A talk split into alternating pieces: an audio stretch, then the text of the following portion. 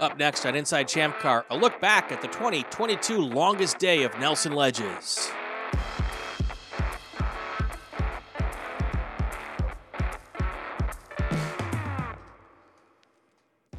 Welcome to this little experiment we call Inside Champ Car. My friend and soon to be not friend after the interview we're about to do, Bill Strong.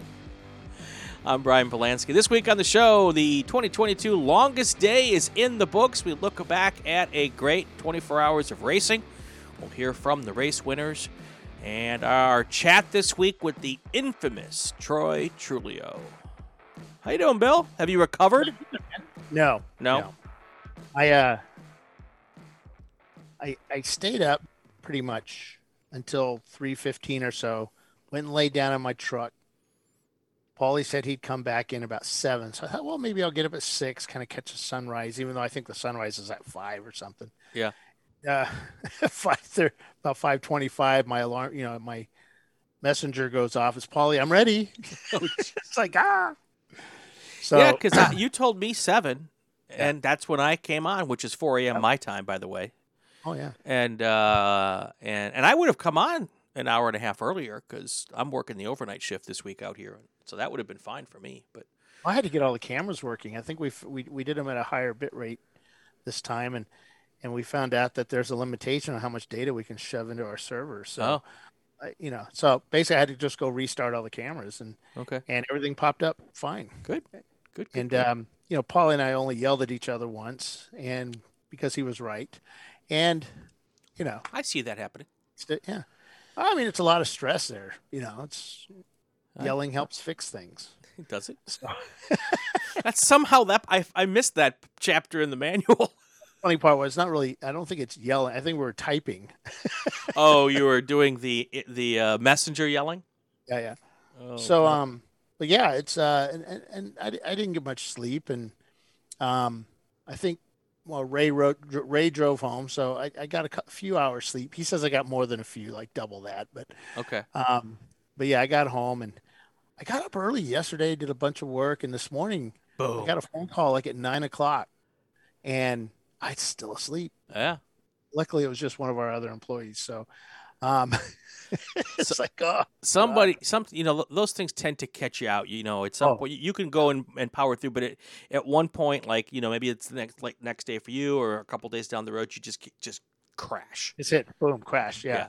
And that's happened in the past. I mean, Yeah. Doc and I used to stay up all night and do these do these races. you're not as young as you once was No, now it's a lot harder. yeah Um and I drank a lot of sweet tea. oh That's probably why. I don't like sweet tea i don't like tea sorry that's maybe why they And kick, that's why they kicked me out of virginia go to california you coffee drinking bum The weather was great. It Yeah. was nice out there and we had a little bit of rain to start the race with, but it wasn't it, I wish we had more cars. We we had 17 start the race, which was really good considering what we had up to that, you know, Right. up to about a week or so out.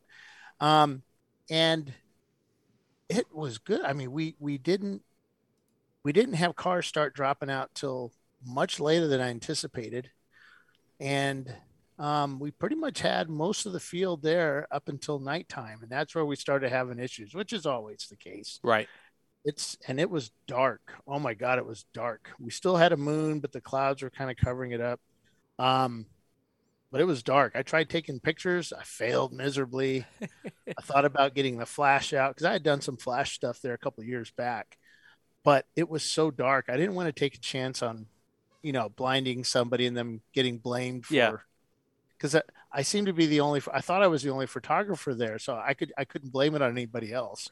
So have you you done the long exposure with the lights at Yeah. night thing I did I did do just a quick short one.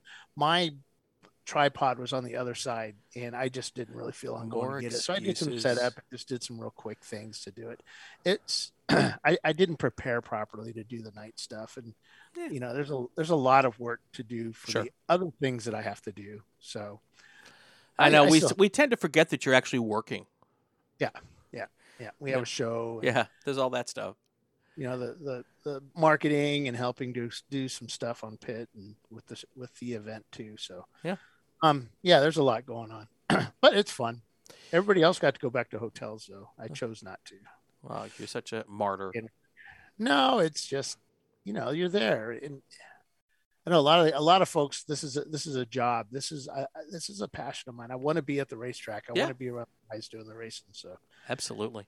I like it. so yeah, we had a great race. RVA Graphics and Wraps um, do did really well.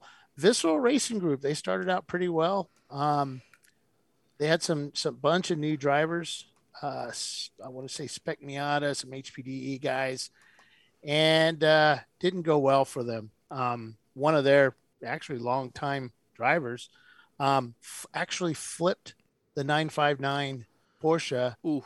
over one of the tire walls. It was a nice Ooh. slow, and it landed on all four tires. Nice. And they got it out and they drove it, continued racing with it. Nice. It was insane. It's like there was nothing wrong with the car. We had some rain, so the ground wasn't really hard, so it didn't really do any damage to it. Yeah. But um, later on, um, I guess the driver uh, on an, on the one car, um, I guess you know, trying to put in. He's got three laps to go before he has to come in, trying to get that that fast lap. Right. And uh, I watched him go by me over at turn four, and was just way offline. He was trying to take that high line around four, which is the fast line, but probably not the preferred line in that car Yeah.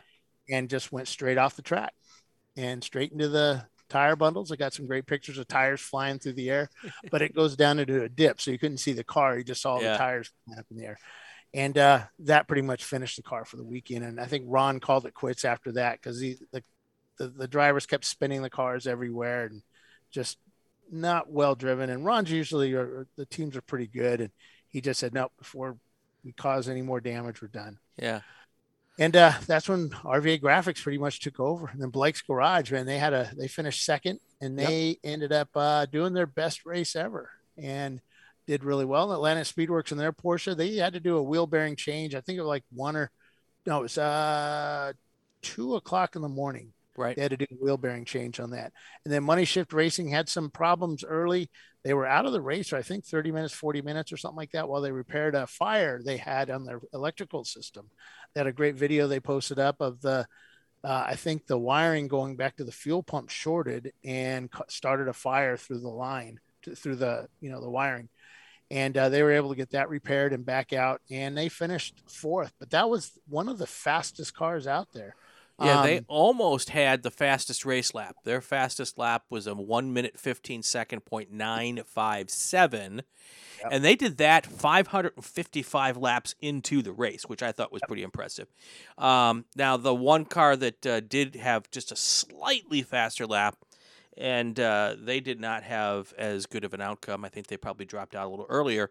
Uh, Was the No Z in Mazda uh, entry? They had a one fifteen point one four four. So about a half. and that's a uh, and that's a Ecotec powered mazda miata Okay. Okay. So, So either Ecotec or a or it's a big engine Got it. mazda. yeah.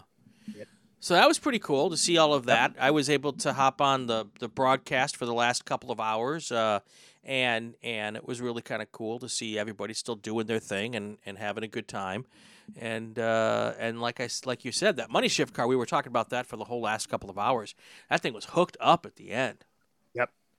And a car that was actually doing pretty well was a Banana Splits. Um, Yeah. they they were doing pretty well with that car up until the point they weren't. um, sometime in the night, I want to say it was uh, one or twelve thirty at night. Uh, driver just went off and put it into the tire barrier or tire walls, and um, the tires actually went into crushed the window, Mhm. did a bunch of damage to suspension or whatever. They drove it back, and they got it out of the wall, and they drove it back to the pit lane, and uh, got out pulled the window out. I got a great set of pictures from that. They pulled the window out of it, and our rules allow you to go racing without a window as long as you have a hood. You have to have one of the two, a hood or a window or window and hood. And uh, they fixed the suspension, got it to where it would turn left and right pretty okay. I wouldn't say it was the best handling car, they said, but uh, they were able to go out there and they made it all the way till the morning until at one point the uh, left rear wheel decided it want, didn't want to stay on anymore. Whole whole brake system and everything just came off. And I, I'm pretty certain that had to do when they rolled the car over because they did roll the car Right. when it. and it I think it caught because when they came in, that wheel was uh, pretty bent up, and tire wasn't even attached. So they hit it, and it rolled, and it uh, I think put too much stress on the axle, Yeah. and the lug nuts or the studs were all missing. Huh. So yeah, Yeah. all kinds of issues there. So you know, it's funny. I just before I went to bed, I looked at my Facebook and I saw the pictures of the car with the, with the spidered windshield and and I saw I think there was a picture of it with the windshield out. Right. And then I went to sleep and then I got up and I jumped on and I'm like, that car's still on the racetrack. Yeah, I was not expecting that car to still be on the racetrack when all you have to do is have uh, visors, and Yeah. I, I I've never driven a car like that, but Troy did. Right. And Troy had a and Troy actually told me a bunch of stuff from it, so I passed that info on to them. Yeah. At one point, it's like, don't raise that visor. Don't Well, I, it. it, wasn't that I, I just thought it was too damaged. I mean, I, racing without a windshield too. sucks, We- but we've done it, you know. But uh, it was an cool. epic fit. pretty cool. And then Gavoli's racing team, their BMW was super fast as well, 117s. And that, uh, and they were, they have the oomph to win that race. Uh, they also had a really bad accident as well, rolled that car multiple times.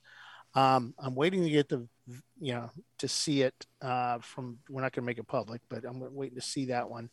And um, it's, yeah, it was pretty bad. Driver got taken to hospital just to, you know, be looked at, and he was, he ended up being okay Good. just shook up.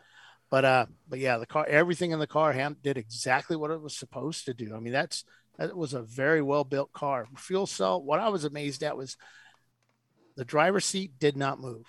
Okay. Age moved in a couple of spots, but it had to. It that's how it absorbed some of the punishment. Right. And the um, the fuel cell, nothing moved in that fuel cell. Not one ounce of fluid leaked out of it. It's Huh. awesome. There you go. So yeah, Good stuff. Good always stuff. great stuff. Yeah. All right, so you talked with all of the, the the the leaders, the top, I guess, five, and the winner in EC. Yep. And who called me George, by the way? Yeah. Why? I, I- don't know. He thought my name was George. I didn't have my shirt with my name on, so You didn't have you didn't have the eh. curious the No. curious T-shirt on. No. and, and the funny and the funny part was I'm wearing the Wittenauer T-shirt too. Thanks, guys. Well, I was gonna. We'll talk about them after the uh after the the interview. But it was, but it was, um, yeah. I think he did that to me the, the year before too. Yeah, let's go to that. Let's go to that tape. This is all of your top five and your EC class winners from the longest day of Nelson Ledges. Down here, Jack Woodfin, RVA Graphics and Wraps. Hell of a race, man. You guys did awesome this weekend. Oh, Bill, that was a lot of fun. I just want to say thank you to TireRack.com for putting this together. Champ Car, really appreciate all your stuff you do. Thanks to everybody that was driving today Farron, Charles, Travis.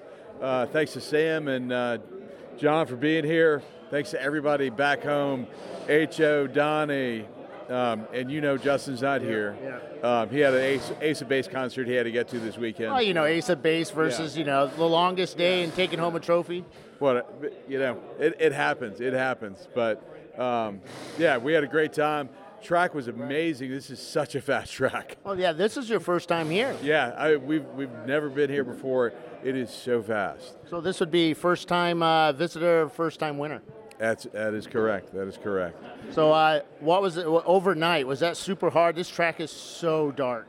oh it was incredibly dark fog would roll in on certain sections of the track and then clear up um, also, uh, there was a raccoon that fell asleep on the track, and I was using it as the marker for the kink.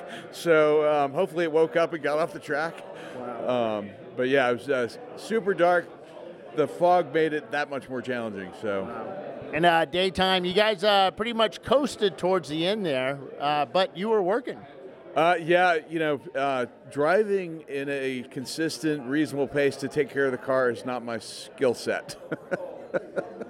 You had an incident overnight. I, I did. I, uh, I found some grass. Um, you know, the fog moved the track. Um, I thought it was one place, and it was actually another, and um, end up uh, backing the car slightly into a, a, a tire barrier. So I was able to drive it off, and everything was fine. Well, luckily those tire barriers are pretty soft. Uh, they are soft. I think some other teams found them not so soft this weekend, but um, anyway, thank All you. right, Bill. congratulations on your win here at Nelson Ledges. Thank you, Bill. All right, guys. Down here at Blake's Garage, second place here at the Money Shift Racing sponsored the longest day at Nelson.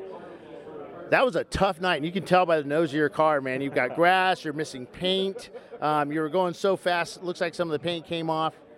Well, most of the paint wasn't on there to begin the race with, but uh, yes, it was a long night, not a lot of sleep, a fair amount of grass that we saw, but uh, we got some grade A drivers that uh, did a fantastic job. So, uh, what's Blake's garage? I'm Michael Blake, and this is the team. So we fix the car in my garage. So, uh, anything special for how you prepare a car for a 24-hour race? New wheel bearings and uh, a lot of extra oil. You guys had that oil issue. We uh, we didn't have too much oil consumption this race. Last last time at Nelson, we consumed six gallons of oil. But yeah, no, So, what was it like driving that car at night? I actually didn't drive this time, which is probably why we did the best result we've ever had. but Don't you hate that? but uh, the drivers, some said they liked it, some said this was not fun at all at night. The fog was quite scary at the kink specifically. Any animals out there? They said they saw a gopher. One driver called in a gopher. One driver called in a dead gopher later. So You might have been sleeping. yeah, he may have been asleep. He may have been asleep. All right, congratulations. Thank Second overall here. That's a hard one, man. Yeah, we're very pleased. Thanks, Bill. Blake's Garage.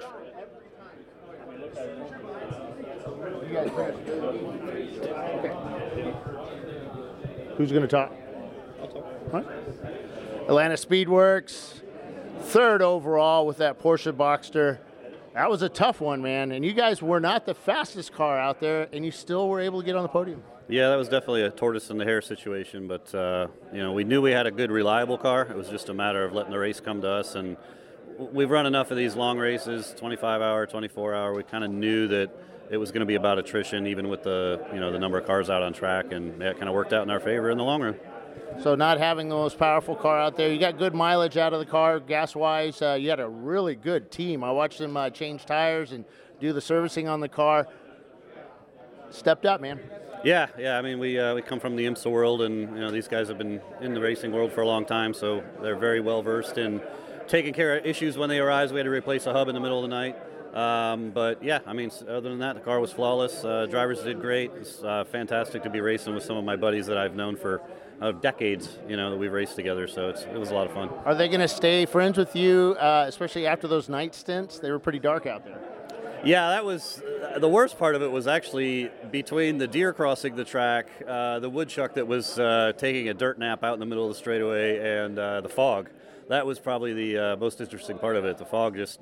I was out there driving around. I'm like, how many cars could possibly be dropping wheels and putting this much dust up in the air? And then there's you know there's only 12 cars out there running at the time, and, and then I realized, oh, that's fog. So.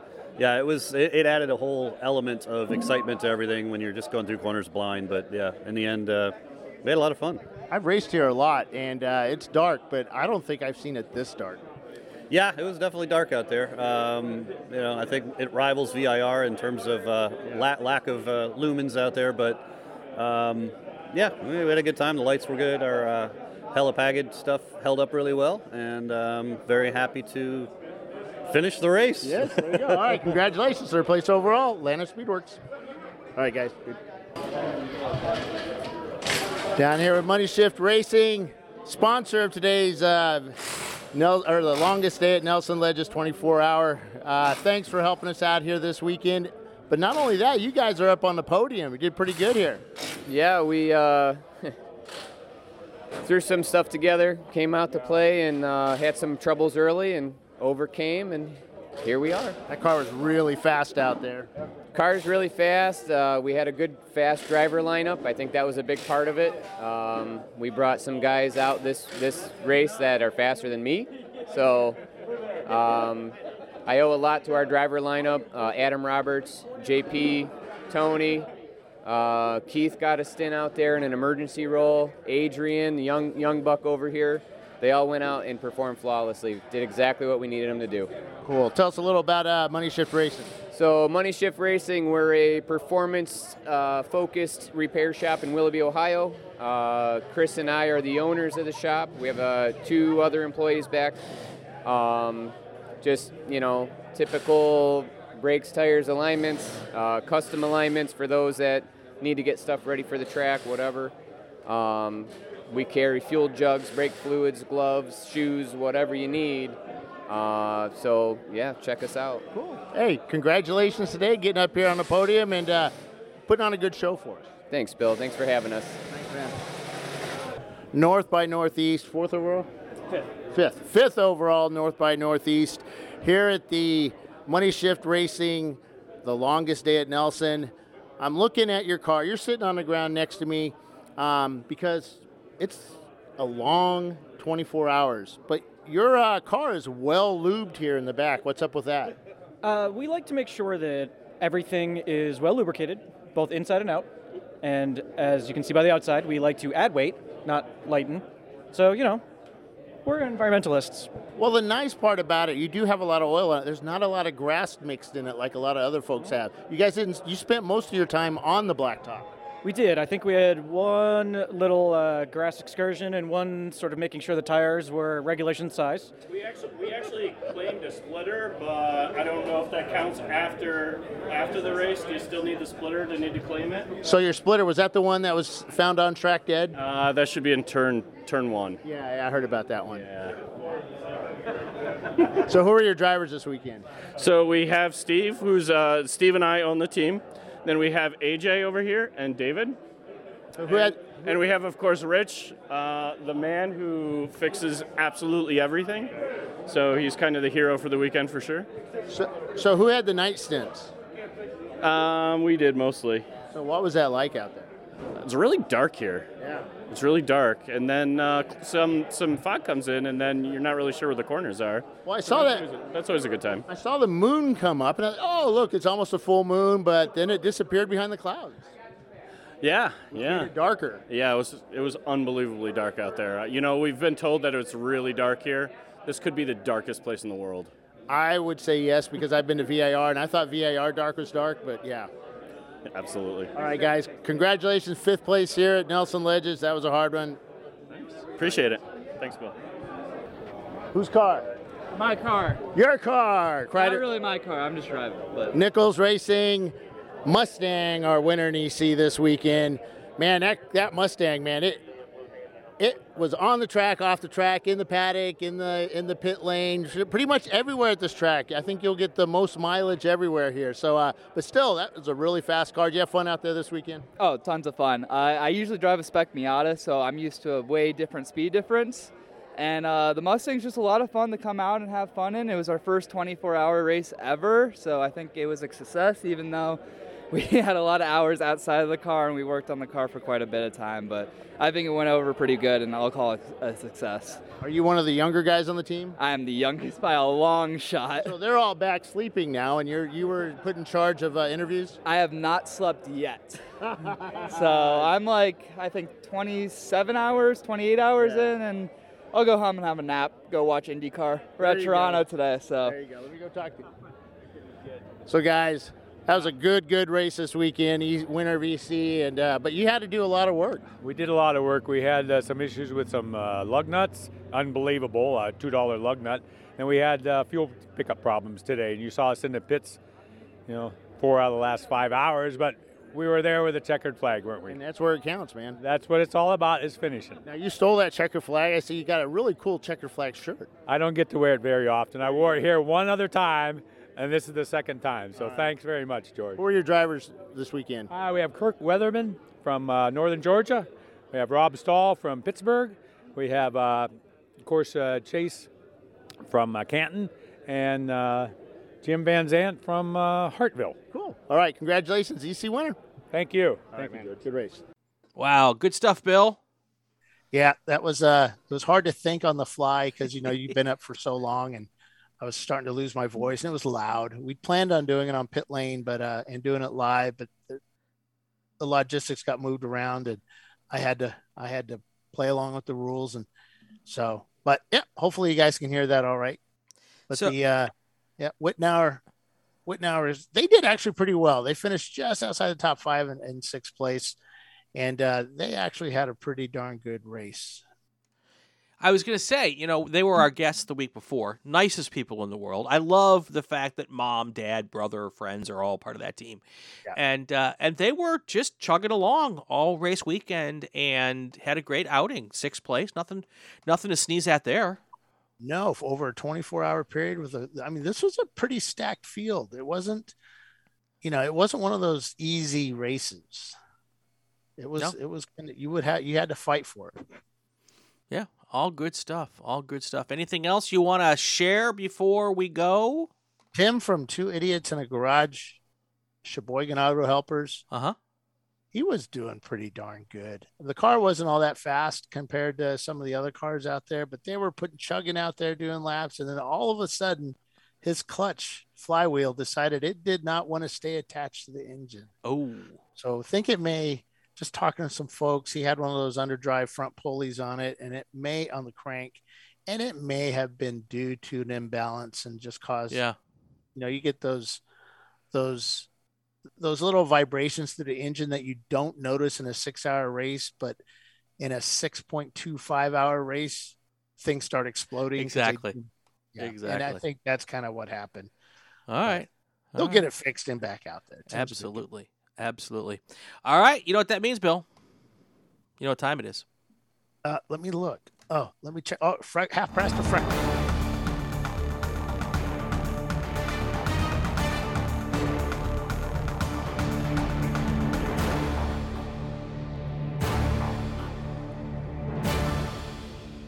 All right. So today's tech tip. Now you're not close enough. Oh, everything just got blurry.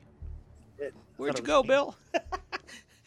we don't show the video for these things, but uh, uh, but Bill. Bill just got blurry. Anyway, this week's tech tip is a good one, and I'm looking forward to this one. You're not close enough to the coast to, to refer to it this way. Um, we're going to talk about Earl. Earl. Earl. Earl. So, Oil, by the way. That's oil. so one of the things that I noticed was that you get some teams on pit lane. they, you know, you you get into you know when you're when you're working on a car, you want to be clean and Mhm. you don't want to spill oil anywhere, and you want to do it right. So you have a funnel, you got a rag around it to wipe it up, and you're pouring it in, uh, you know, a tablespoon at a time, so you don't overfill it or whatever. And in racing, it's totally different. You tend to when you're new, you tend to do the same thing, but after a while, you really don't care. Just put it in there, get the car back out on track. So, um, one of the things that we've learned over the years is, you know, those little water bottles you get, and, um, you know, they're really squeezy and you know, whatever, but uh, you can air dry those, clean Yeah. them out, air dry them, and um, keep find the caps. Always keep the caps, and then fill up those with oil.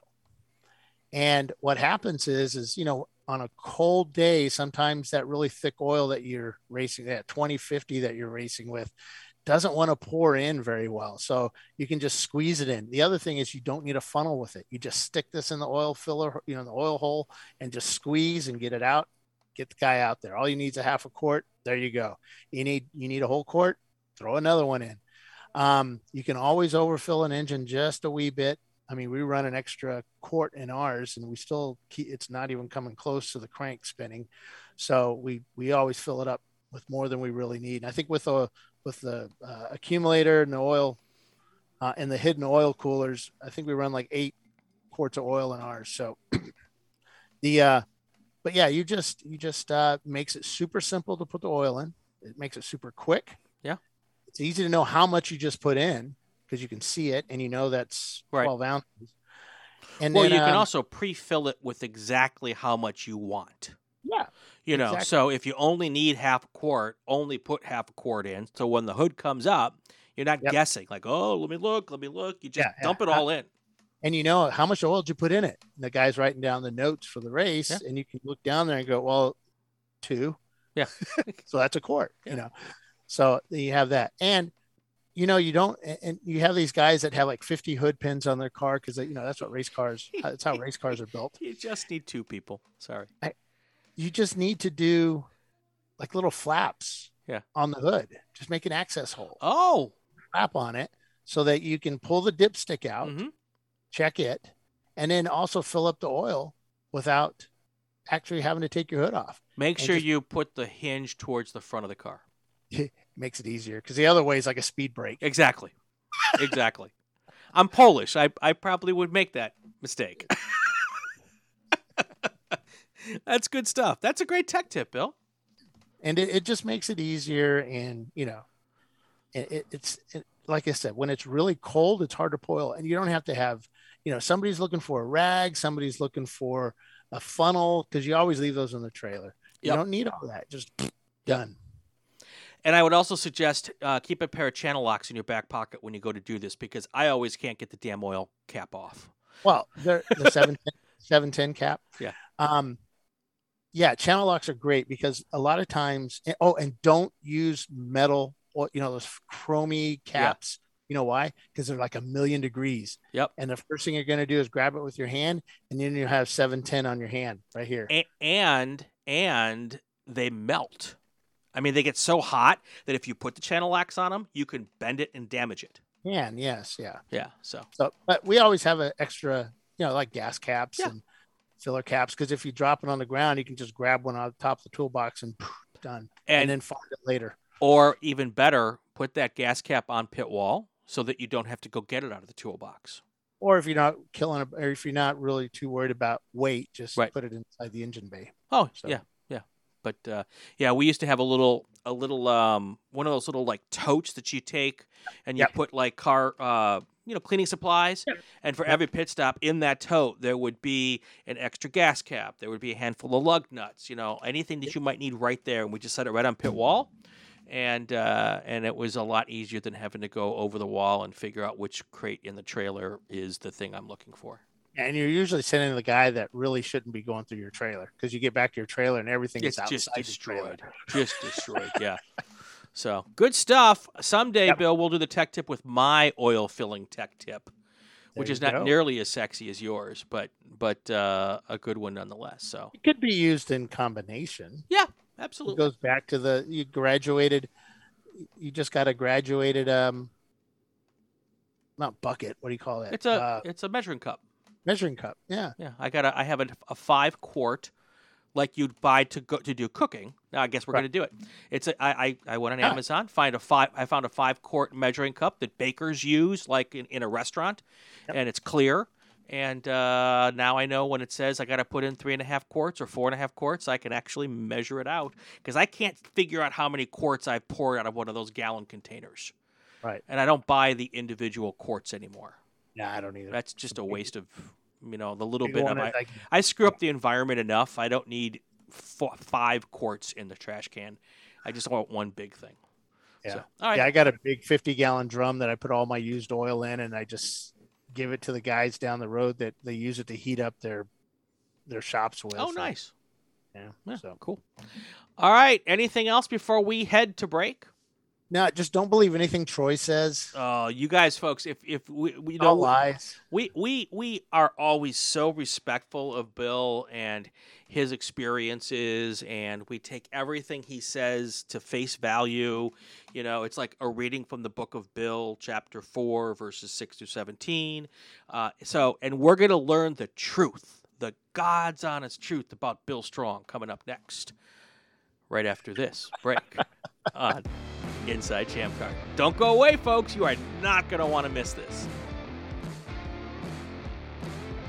Every race weekend, you don't know what's going to happen. But with ChampCar.live, all the action comes right into your living room. The Champ Car Endurance Series is North America's home to real competitive endurance road racing. And ChampCar.live brings you live, full race coverage with in car, trackside cameras, interviews, and expert commentary. And ChampCar.live brings you live, full race coverage with in car and trackside cameras, interviews, and expert commentary. Check out champcar.live on the web, subscribe, and ring the bell so as not to miss a single minute of the action. It's fun, free, informative, and it's just a click away. Champcar.live. Come check us out. We bring you a front row seat, but you'll only need the edge.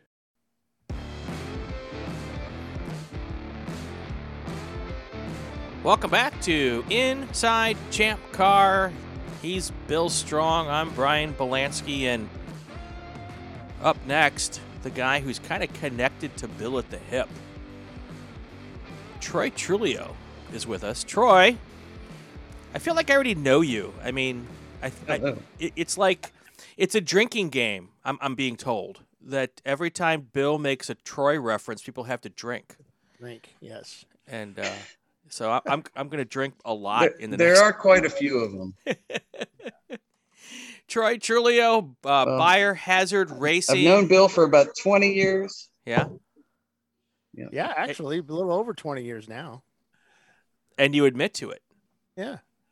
Yeah, it's been a really long time. Yeah, we, We, met. we got to know each other through MR2s, and he ran the site, and I was one of the early ones and trying to do some crazy stuff with my car, him giving me weird ideas, and me running with it. There you go. So before we get to that, we all have a story of how we fell in love with cars and racing. What's your story? Well, mine kind of starts with two wheels, I guess. I had dirt bikes, uh, raced motocross for probably about 10 years. And uh, they, they joke with age comes a cage, but I've had a, quite a few wrecks on bikes. You know, I have lots of stories of hurt this, hurt that, concussion that, back surgery here, there. And then, uh, so I got out of racing uh, motorcycles, but I've always been into cars. I always wanted a, a cool car, so I wound up getting a MR2, which I don't know if that really defines cool car or not, but I, I thought it was. I had a Fiero, so, So- I got one. Um, yeah, see, I had a Fiero first, and then uh, I sold that to my dad, and then I got a um, an MR2, and I actually was I test drove a Acura NSX that day, and then I test drove the MR2, and the MR2 turbo felt more fun because it had the turbo. Plus, it was like one eighth the price. So I'm like, okay, I can I could pay cash for this instead of being in debt forever in college. So yeah, so so I started modifying it, playing with it, making it faster, and it was never enough, and did a ton of stuff with that, and then eventually did too much and kind of blew it up enough that I parted it out, sold it, and didn't have a car for a little while, and then uh, and then then I got like a a Lotus Elise, and played with that for a while, and then uh, how my how my champ car thing came about was I went to a car show in Canada with Bill, and then, and Bill and David were build, building a MR2. They were going to do the mod squad, which I was a moderator on the on the MR2 form two, and they're like, "Do it, do it, do it," and I'm like, "I- "I don't know if I want to get into something else." And then my wife, who obviously forgets all this, she's like, "Yeah, you should do it. You're not doing any motocross or anything." And I'm like, "All right." I got the wife's approval, which she still denies. So I did. Uh, Troy. jumped Troy. in with the Wait, wait, wait. David and Bill. I think our wives were together on that. That because Amy told me she says I you're just going to do one or two, you'll get tired of it and move on to something else. And it was about the same. Right. She's like, give it a try. Yeah. I said, all right, I'll give it a try. Went up to David's help, you know, build, work on the car here and there, and then did that, and then and then Bill did his thing with me, which made me get a car. Have you told that story, Bill? Yeah. But we'll tell it again. Oh, okay. So the reason for biohazard is that I started. I wanted to go to, I wanted to go do the the Sebring race, but it was outside of our ring of tracks that we would do that our team had.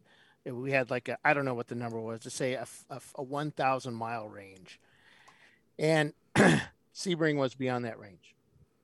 So um, I decided, well, I'll build my own car. I have this ITA car here, and uh, we'll convert it over to chump car, and did it. Troy, um, Troy came over and helped on it, and we raced it at VIR 24. And then when it came time, oh, we hadn't decided. We did. We raced the 24 at VIR with four guys, which we said we would never, ever do again because it was just so hard on on 24 hours with four guys. And so we came up to the point of doing. Sebring came up. It was announced, and I I have to run Sebring. That's just a dream.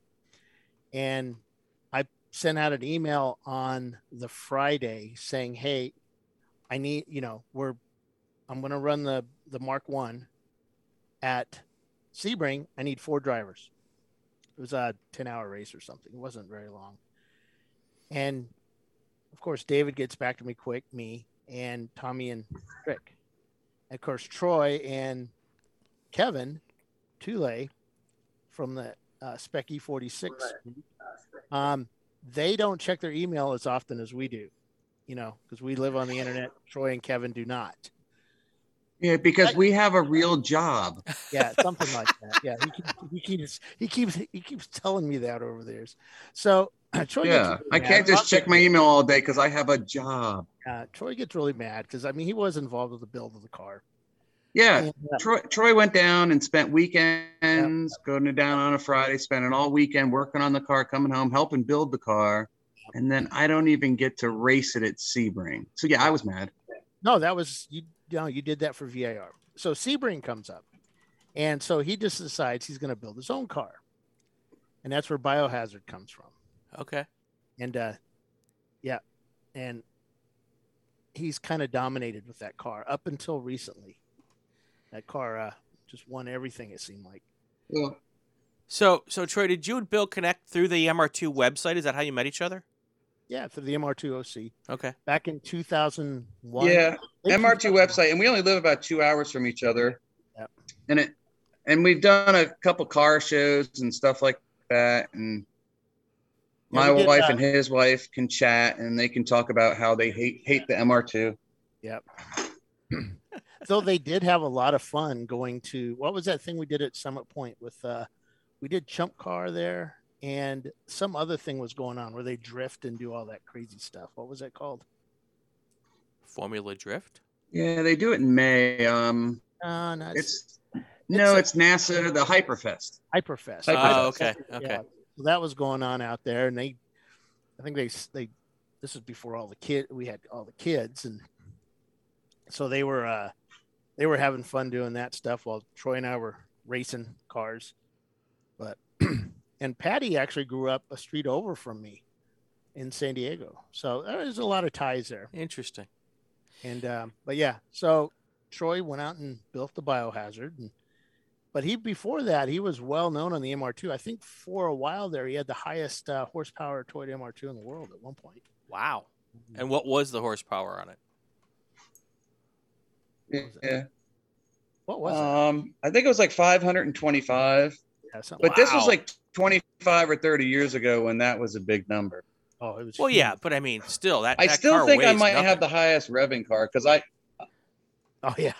yeah, and it, it, and it revved. I revved it to 10,500 and didn't blow it up. Oh Yeah. my gosh. So We were that was testing- my we were- craziness. Yeah, we were testing it one time. Remember, and and the clutch decided it didn't want to stay in, and then we are not close to your house. And I'm just thinking the whole time, it's like, God, I'm not pushing this all the way back to your house, man. This is insane. That clutch just, I mean, it, it exploded all over the place. But we made Yeah. it back. So before we hit Yeah. record, Troy, did. They're, they're, be- before we hit record, you Yeah. mentioned that you'd listened to a couple of podcasts, and uh, you you you mentioned that maybe Bill doesn't exactly tell the stories the way they should be told. Is there one in particular? Um, no, I, I would say probably half of them are missing some good context and embellishments. I would say. Well, some of the context. I'd say I'd say that that's probably about accurate about fifty percent of the time. Ah, it's good stuff. Good stuff. Because this is what we do. We all, all we try to do. I is just wish pick I up- was on the on the air. I'm like, wait. What? Yeah. We, So- So, the- I'll, I'll tell you a funny Nelson Ledges story from this weekend if you want to hear it. oh yeah, bring it on. Well, we we, we I, I try to mess up Bill on a regular basis, so you know where this is going. Yes, I know where. it's So, um, Bill's putting out his cameras in the morning, and it's probably like seven thirty or eight in the morning, and I'm there. Nobody else is really around, and his truck is sitting there idling on pit lane, and he's like hundred feet away. So I sneak up quietly to his truck where he doesn't see me, and I sneak in and close the door real quiet, and I scoot down real low, and I put it in drive, and I start driving away really slow, and I'm looking out this back window, and and eventually he notices, and he's he he the look on his face was like pure terror, And then he just he and he's got this orange jumpsuit on. He jumps the jumps the wall, which I didn't. And he runs pretty fast, so I didn't know he could run that fast. So then I start giving a little bit more gas slowly. So it starts running down. So he thinks there's nobody in it, and he left it in drive. And then eventually he catches up. He looks inside, and I'm like, and I look at him smiling, and I wave, and he's like, "Oh, he was so mad." It was so funny though. Oh. So I, I I have- found it funny. I, I don't I don't drive automatic. I didn't drive automatics all that much, and it's mostly sticks. And so I still have this habit of just jumping out and forgetting to put it in the park, and and that's the fear I had. The fear though was that you know that instant that you think, oh shit, the the the it's rolling away. That big diesel engine is going to push over that you know the the the flaggers tower at Nelson Ledges and hit the bridge and somehow knock that over and I'm going to be responsible for the you know for Champ Car owing you know own, well I Ch- Champ Car wouldn't do it it would be me um owing all the all this money to fix up this track and I'm just thinking oh my god and this is all within a millisecond and I'm as I'm jumping over the you know the pit wall and then I see his little bald head duck down low in the seat I just I just knew it I knew it I knew it. I was so mad. Uh, it was funny though. It was funny. Gosh, I wish there was was- video. It's funny. So that's Well, the a lot of stuff that we people- have to do. a lot of people. I know, and you know it's what I, I was so mad at myself because I had my phone in my pocket.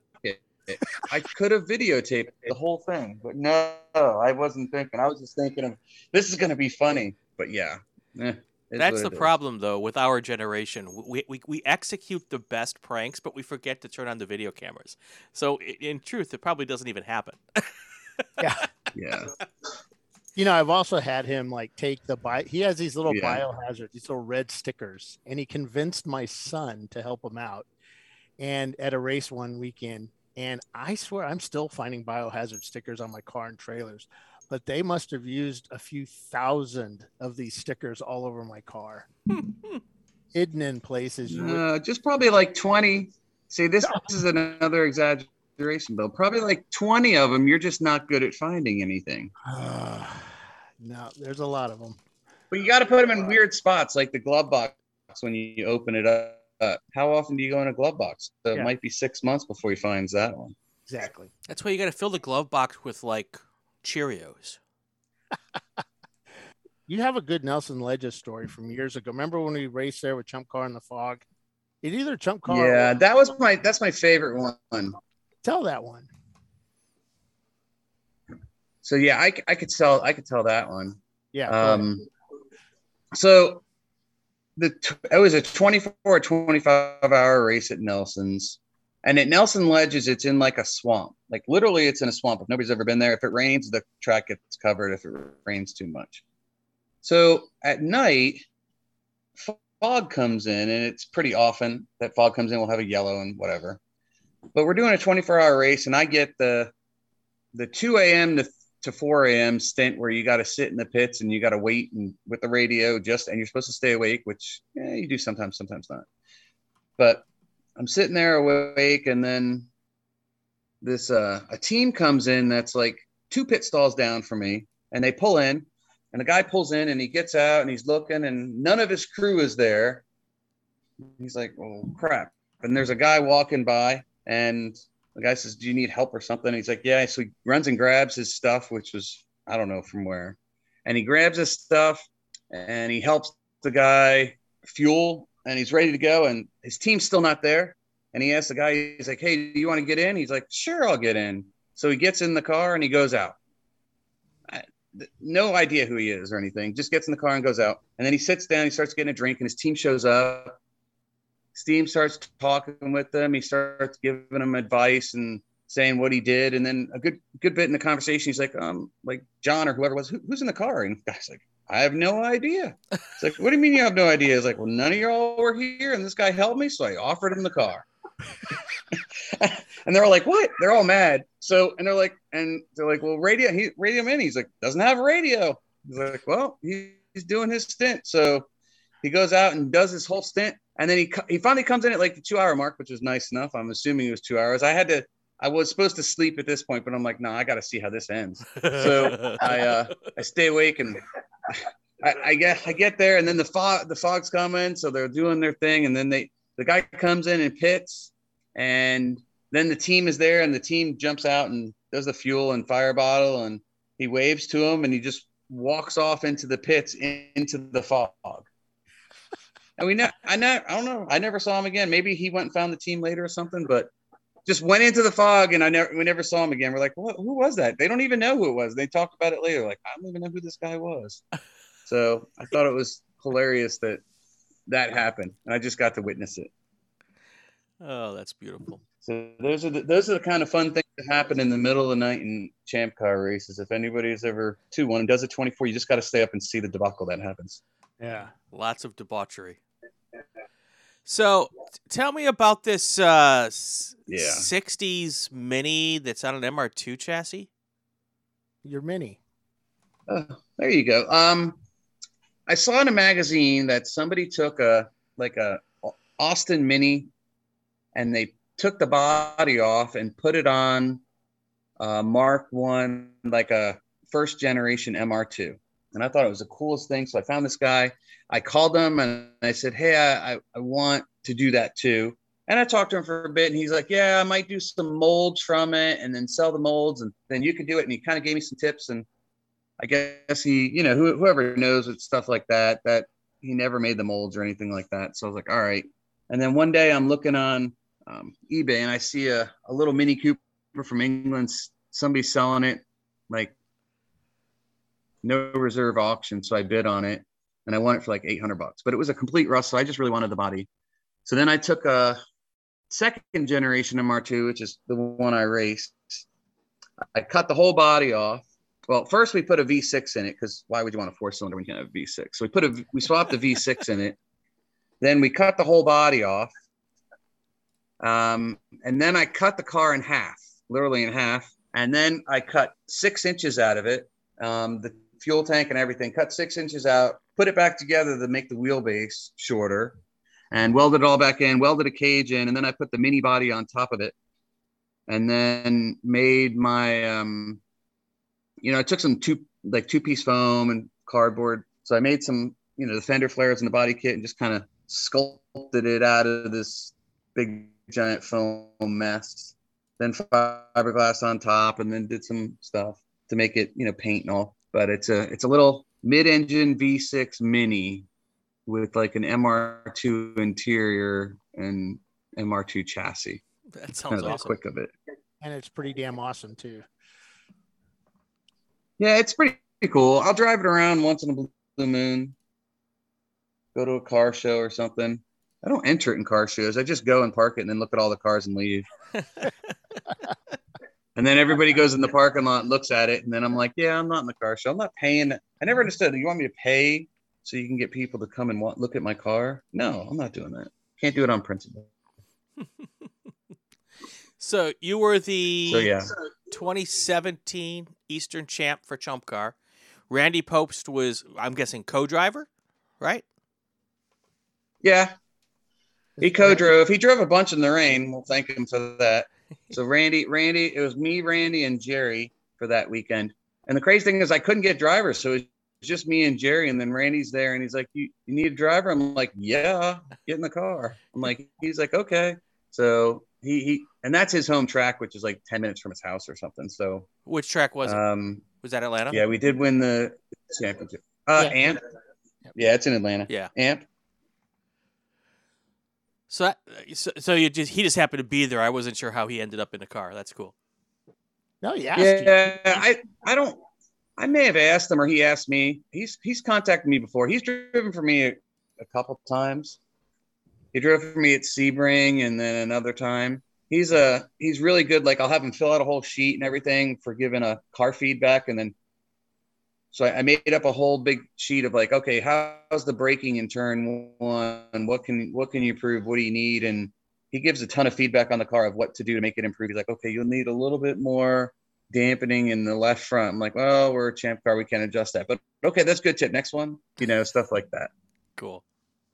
All right. So before we get out of this thing, I I, I need one more good good Bill story. No, no, no. We got to talk about the mentor program. Oh, I forgot about that. How could see Bill? You're supposed to keep me on track. I, I, that's, that's why I'm here. So Tr- Troy, uh, oh yeah, Troy volunteered to help us with the mentor program that we have with Champ Car, and uh, tell us a little about that, Troy. All right, so um, I was thinking how how can we get new new members and when you're at the track we've I've pitted next to so many new teams that their first or second race and they just they don't know what to do or they don't feel comfortable what to do. And so I was thinking how can we help foster new teams come up? Because you always hear a guy talking about oh i'm building this car on the forum and then you never hear about him again. And i'm like oh what happened? So the roadblocks to do it. So um, we have a program where you have mentors and mentees. And depending on your level like uh, you could be a mentor as a driver level or as a car building level and you could get um, help both ways but whenever we're building a new car you know trying to get into racing there's so many hurdles that you feel like they're completely daunting and you can't control you know you're out of your control. You're like oh my god what am i going to do? And i'm going to fail or what have you.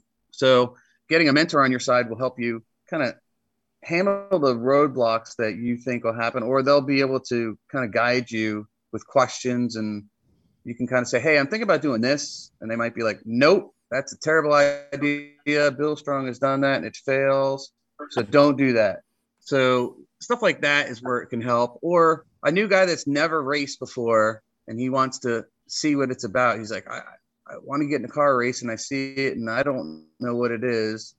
So you could get with the team or a person that's like, hey, come on out and hang out with us. Let's see what the race is. I'll, I'll tell you what the cl- you know what gear and stuff to get. I'll explain to you what you need to do. Um, I mean, a lot of times people in champ cars have never been to an HPD or anything. Some Right. of them are sim racers, some of them not. But everybody's got to start somewhere, and it's a good way to get people to go. And so far, it's I've had a ton of good feedback from it. A lot of teams are like, you know, it really helped, and it, it gets new teams on track, and then it'll have them have a buddy system to have like, okay, your your mentor is going to be at this track, you're going to be at this track, you're going to pit together. They're going to kind of hold your hand through registration, through this, through pit stalls. Like there's there's so many little things that we do that we take for granted right. that we don't even think about that a new team can can fail at that this the, the mentor program can help and it and i think it makes it an inviting atmosphere for new teams to come you're like all right they're they're welcoming us they're encouraging us they're giving us help from senior people because the mentors that we got are all like you know they have 50 races 100 races. They're people that have been doing it a long time and want to share their passion. That's where i started i mean i love racing and you hear stories about people failing and you're like well if you just didn't do this well why'd you do that? Well it looked good. The internet told me to. Like well don't listen to the internet. So if you had somebody just giving you that those little tips because my thought is if you have somebody that fails like they come out to a race if let's say somebody finally got there and they blow up in the first two hours or they blow up at any time or something happens they might not come back and they might have a bad experience. So how do we make that bad experience a good experience? Right. and if you you know if you can you're not going to you're not going to solve everything but if you can if you could fix nine out of ten problems that you know are going to happen then you don't have to worry about those things. Right. so it's more of a help help the new guy into the series. And then that new guy maybe in three to five years will be a mentor and help the next new guy. Yeah. so i think it's a in champ car you want to you want to foster the people that are your customers. You never want to lose a customer. That's just basic business 101 but our customer base is very small. So how do we get new customers? Right. you know with with the rules and everything we have transfer of of others to us is hard but we can go to them. So how do we get new teams in? And i thought this was a, a good way to try to help with that. Right. I get that question all the time. People say, you know, what do I what do I do to go do what you do? You know, and and my first advice is always to go rent a seat for the first time. Rent a car, learn. Right. people who you rent a car from are going to teach you stuff, stuff that you'll never get a chance to learn Right. anywhere else. Um, and then I heard about this mentor program, and I thought it was a fantastic Yeah. idea. You and know, that's even see even jumping in at that it's like that's you got a you got a big commitment to do before you even know you're going to do anything you're like i got to spend 1500 two grand on gear and, and stuff where like I, I have enough gear that from that's a little bit older that I could let people borrow and Yeah. stuff. Maybe you have to you have to buy a helmet and a hunt, a helmet and a balaclava, but you can borrow hunts, you can borrow stuff. But Yep. my first thing is just come out to the track and hang out with the team. Yep. See the camaraderie, see how it goes, see how it is, and then you'll you'll get hooked. It doesn't, you know, it's gonna you're gonna get hooked sooner or later. So you're gonna get hooked pretty quick by doing it.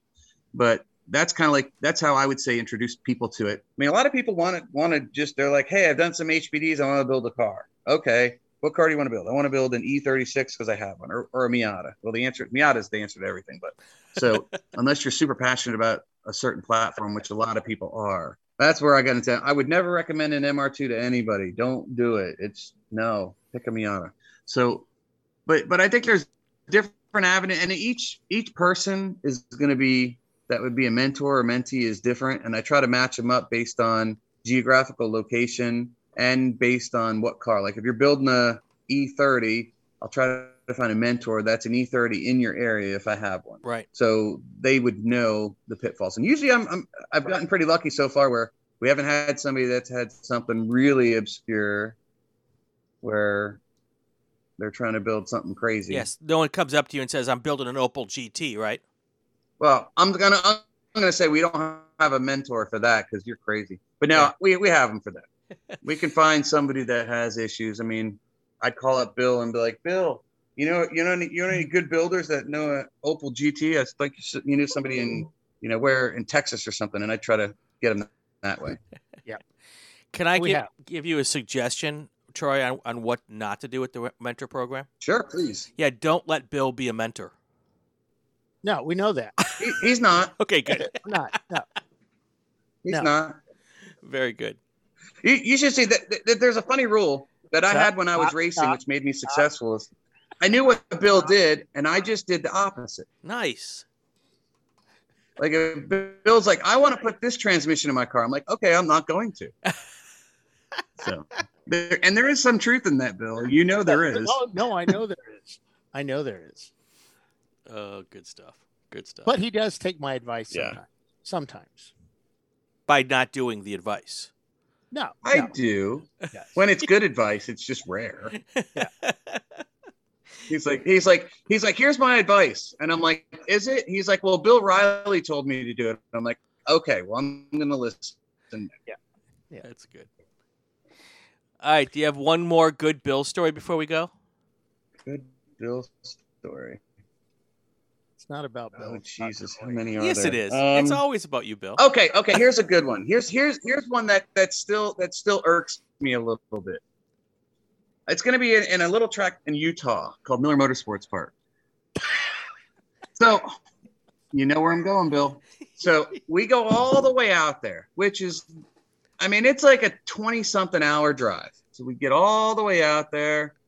His car, It's it's set been for sitting. It's like a last minute deal. He's like, "You want to come out and try this new track?" I'm like, "New track? Sure." You, you had me at new track because I like to do new tracks. So we go all the way out there and in the pits, we're trying to set it up because uh, Bill has this little issue. Like, you know how most people go to the track and they want their car ready? Nah. Bill, Bill on Friday, Bill wants to do a lot of work on his car because he never gets it done. So we're uh, obviously doing a lot of work, and in the pits, the fuel pump is whining like really loud. You know, when fuel pumps whine really loud, they're gonna go bad. That's just you know that. So I'm like, Bill, this fuel pump is whining really loud. He's like, No, that's just what it sounds. I'm like, uh-uh. I have an MR2, same engine. I use that Walbro pump, and it never sounds like that. He's like, No, no, it's fine. I'm like, No, it ain't fine. So we had an argument. Him as team leader wins the argument. So we're gonna race it as is. On the formation lap, not even green flag, Wait, wait, halfway wait, through the wait, formation wait, lap. Wait, wait, wait. So I'm also doing Champ Car Live. So I'm standing up in the flagger stand. I've got my team radio. I've got the radio for Champ Car, and I'm live. I'm doing a report. Okay, the cars have left pit lane. They're going down. They're doing this and that. And then I hear Troy come over the radio, and he's not happy. Go ahead. So I'm not. I'm like, Bill, and I'm and there and there may have been maybe a curse word or two. Five. I don't know. Of of interaction from me to him. But yeah, I was mad, and I'm a little Italian guy, so those words come out sometimes. It just happens. Yeah. So I I didn't even make a half a lap on, there because it was something that I knew, and he wouldn't even listen. So I was like, dang it. And then we had other issues, this, that, and the other thing, and then axle this and which are common issues on the MR2s, but axle issue and stuff like that. So we ran maybe eight or ten hours. I did get some fun time on the track though. No, we ran more So. No, I think we, that, quit- we ended up quitting early, like midnight. I think the two other Yeah, guys. because we, we had like we blew up. I think we blew up an axle and then another axle or something. I Uh, don't remember. one, yeah, it was the, the fuel pump clogged up with the paper from the filters that had set in gas for a year, year and a half, and then the um for eighteen months or whatever it was, and then the uh, the axle tip broke, and that oh that I hate it when that happens, and um that caused a bunch of other things to get broke. We didn't have any hubs break; it was all the the axle tip. We got that done, and then the guys went, "Oh, and then um, I think it was like two or three in the morning, and the guys were like, "That right or left rear is starting to make a lot of noise," and um, it ended up being the CV joint was like eating itself up. So we just parked it, put it in the Yeah. trailer. I don't think I touched it for like a year, and I went out there, and there were blooms all over inside my trailer from the dust. Um, it's so dry out there, all the whatever p- spores or whatever. Um, when they finally hit the Virginia humidity, they bloomed. so my trailer was really bad for like. Uh, Good But stuff. yeah, that was a that was a fun time. yeah, yeah. That's that was fun. Bill's Bill's still standard answer is he's got a lot of work to do, and um, so he'll come home from a race, leave it in the trailer for three months, and then about a week before, two weeks before the race, he, he'll pull it out and start working on it. Then That Pretty sound- much. sounds like Bill. I think I think a big part of the problem is that I don't know. I don't, this is a this is a little known fact, but Bill can't type. He, he doesn't know how to type like a normal person. He types with only two fingers, so he's really slow. So maybe if he learned how to type, he would be faster at work and have time to work on his cars. I There you know. go. And All you guys make fun of me for my typing, so yeah. There you go. Troy, Truglio, Biohazard Racing. Thanks for coming on and, and giving us some insights about the uh, the whole reason you were actually here, which was the mentor program. But uh, we love the slice of life Yeah. that you provide and giving us a little insight about my fearless sidekick, Bill here. Oh, I'll get him back. Don't worry. All right. Oh, he will. It's all good. That's that's Oh, what's yeah. fun. Yeah. All right, we're going to take a break. When we come back, uh, we're going to check in on what's coming up next on the Champ Car schedule. We'll do that right after this break. You're listening to Inside Champ Car on the Racing Wire Podcast Network. Inside Champ Car is a podcast that takes a deep dive into all things going on with the Champ Car Endurance Series. Hosted by veteran journalist, radio host, and racer Brian Delansky and Champ Car's very own Bill Strong, we talk to drivers, team bosses, tech gurus, and series supporters. Episodes air every week in time for you to listen on your way to the track. Inside Champ Car is on the Racing Wire Podcast Network, found on Apple, Spotify, Google, and most popular podcasting apps.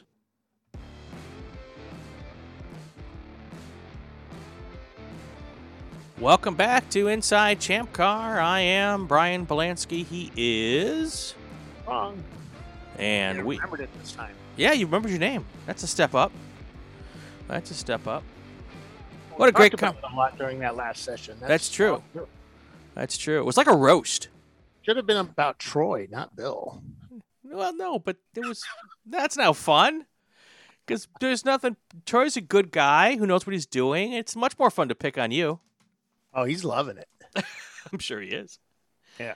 Uh, all right, so up next for Champ Car, it's got a couple weeks off, Yep. almost a month, I think, right? I'm headed to the Keys at some point. Basically, it's my wife says, "Hey, go." Fins to the left, fins to the right. Something like that. I guess that's how the song goes. Yeah, it is. It is. And uh, I got a story to tell you about that I can't tell you on the podcast. That's, that's the podcast after dark. exactly. I love. We should do one of those ones. after dark. Champ car after dark. um. So Virginia VIR 24, the second in the summer of 24s. We have 66 cars signed up. Cool. Um, for for the VIR race, lots of big names in that one. Cool. And uh, lots of team teams, and of course, uh, Bill Riley and some guy named Keating. I Yeah. guess they're competing or they're involved in it. One of them's involved in it. The other one's competing. I don't know which way it went. That was a couple of weeks ago. We did that one. so my task for you between now and that is to get Ben Keating on the show. Yeah. Yeah, we're gonna work on that. Yeah, good stuff. Good stuff. Yeah, I've started writing his fan club and posting little pictures with little hearts, you know, and saying, "Hey Ben." I think. Hold on a second. I'm. I, I might be able to just call him. Yeah, well, I can too. yeah, I, I I could just call him. Yeah, it's more fun doing the the lead in. Come on, man. Oh, okay. Okay. Way my fun. I, I love it when I can actually pull out my phone and, and Yeah. put it in there. Like, oh, I, I can actually just call him. Um, that's cool. So, how many after the the the, the longest day? How many teams are already signed up who would be eligible for the big prize? And have you heard about any teams who did Nelson who weren't signed up who are now like, oh, we're, we're going to go after this thing at VIR? Well, they can only go after it if they participated in Nelson. Right. That's what I'm saying. Are there any teams that were at Nelson who might not have been planning to go to VIR who are now planning to go to VIR because they might be able to win? Let me see who's. Let me see. Um, well, Atlanta Speedworks is they're in second. Okay. Or, let's see, crash. Yeah, there was one team. It was the um, they were thinking about it. Okay. Um, the sponsor for last weekend, which is um, uh, was it Money Shift Racing? Yep. Okay. So they had mentioned doing it. So I'm gonna call them out. I said, dude, you have to do it. You have to go. You can turn that car around. You got to actually. They had it running really, really fast towards the end of the race. Is that that Mazda? Honda. Oh yes, yes. That Honda was freaking fast. Yes. Yes. And I think it has enough to beat the uh, the E30s. I mean, Huggins won the last three uh, the three races with two different cars. The three uh, the last three VIR 24s. Cool. And I think they have a chance of bringing them down. So does I mean, there's a lot of people, good, bad, and the ugly. If they can hold that that Corvette together, they can beat them. Um, Honda of America is going to be there with some uh, with some new some new cars. So Nice. there's there's a car that's that can do it. Um, NLS, they can always win with that 240 SX. Right. Right. They want they've done quite well there. They just have to keep it together. And I have to Um, imagine RVA graphics is going to be there, right? Yes, RVA and also Visceral will be back with their cars. Okay. So it's um there's a lot. Even Atlanta Speedworks, man, they did actually pretty well this past weekend. Yeah. That's so, I mean, there's a whole list of folks on there that can do do well at this race. So, Cool. Yep, we do it. We go there, and then uh, I think the following weekend, um, we are at Gingerman. Nice. So this is the one time that yes, I do head out for Gingerman the following week. I did that one year, and it was like a week too early. I got like four, three hours down the road and had to turn turn back. Uh, Felt silly. You know, it's funny when we can pick on you, but when you actually pick on yourself is even better. I, told you my, my fear is showing up at the wrong track. It's that uh oh you know, gosh. Walter, you know, what's his name? Um you know, uh oh, I forget NASCAR driver did that Napa commercial where he's you know talking about how great the track is and Was that you know, Michael Waltrip? Yeah, Michael. Yeah. Ah. uh, you know, I'm at the wrong track. Yeah. Oh my no- gosh. That's my fear. All right. Yep. So we'll talk a lot more about Virginia over the next couple of weeks. Oh, yeah. And Yeah. Uh, we got time. We're gonna have some folks on. We'll we'll uh, we'll get you all up to speed for that. One of my favorite places in the world. I mean, I I, I was there for the opening, the reopening weekend. Yeah, I was there that weekend too. Oh, and we didn't even know each other. That was 2000. What's it? 2000? Yeah. Yeah. 2000, 2001. I forget. Yeah, I made the trek down from New York City, and uh, I was living in. in Big deal, man. Yeah, it was fun. It was, it was fun, and I did a bunch of uh, ALMS races back when that was a thing.